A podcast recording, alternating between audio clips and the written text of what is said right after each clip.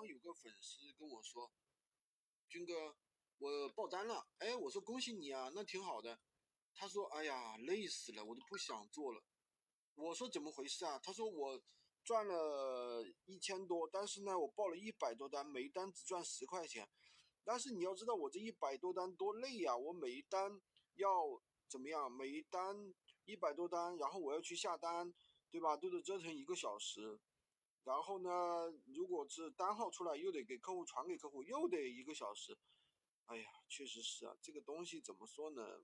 我觉得有的人啊，就把闲鱼做成了一个真正的一个搬砖项目，一单就挣十块钱、五块钱。然后呢，偶尔一天爆单了一百多单，然后最后说闲鱼不挣钱。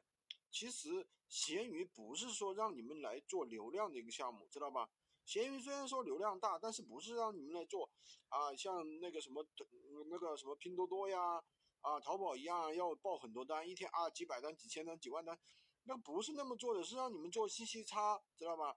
我一单就能够赚到多少钱？我一我做的一个产品一个灯具。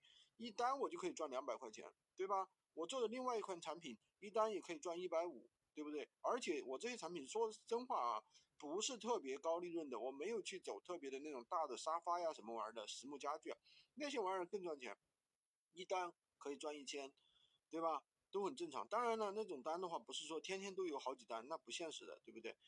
所以说怎么说呢？做闲鱼这个事情还是要掌握方法，不能说，哎呀，真的。